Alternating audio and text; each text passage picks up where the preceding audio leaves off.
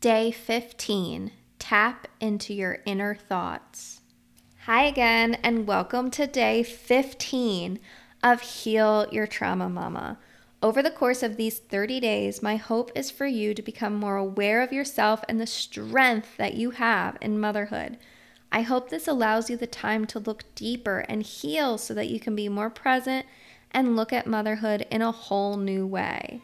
Before, we discussed our inner critic, and where those thoughts are negative and tend to just pass through our minds, our inner thoughts are comprised of necessary messages that are meant to help us during our day-to-day, especially during our healing process. These thoughts may be harder to hear or tap into when experiencing trauma, but are still possible to grasp. Meditation has helped me to be able to tap into my inner thoughts and be more in tune with my intuition.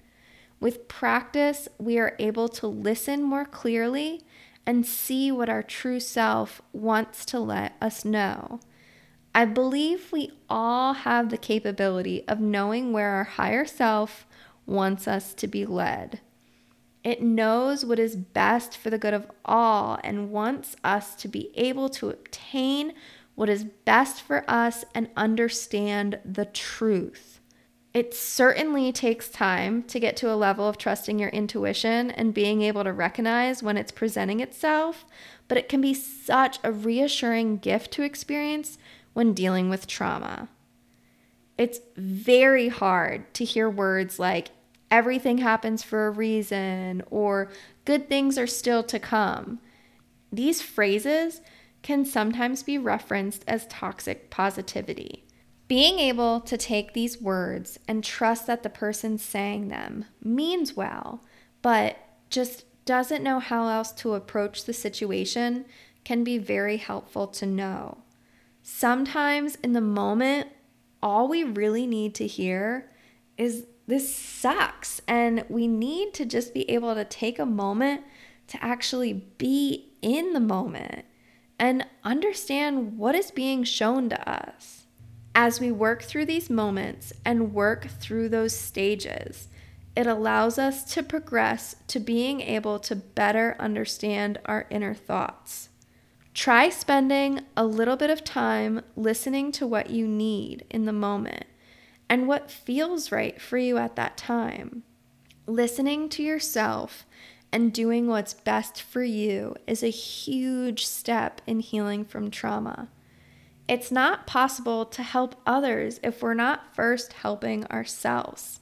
And in motherhood, this is necessary because we not only have ourselves, but we have someone else who is dependent on us and needs us to help and care for them.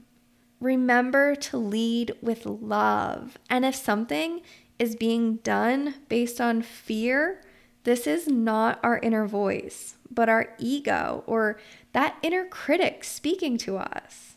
So try to just rest and listen and feel that love come through in your thoughts.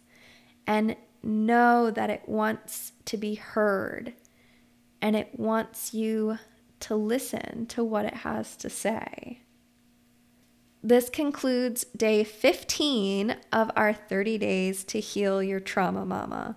Please continue on to day sixteen and follow along the journey, and know that it is absolutely possible to heal from the trauma that may be present in your life at this moment, and you deserve it. If this is something that has been helpful, please share it with others, tag us on Instagram, message me directly, share what you liked about the episode, and interact with us along the way. Thank you, mamas.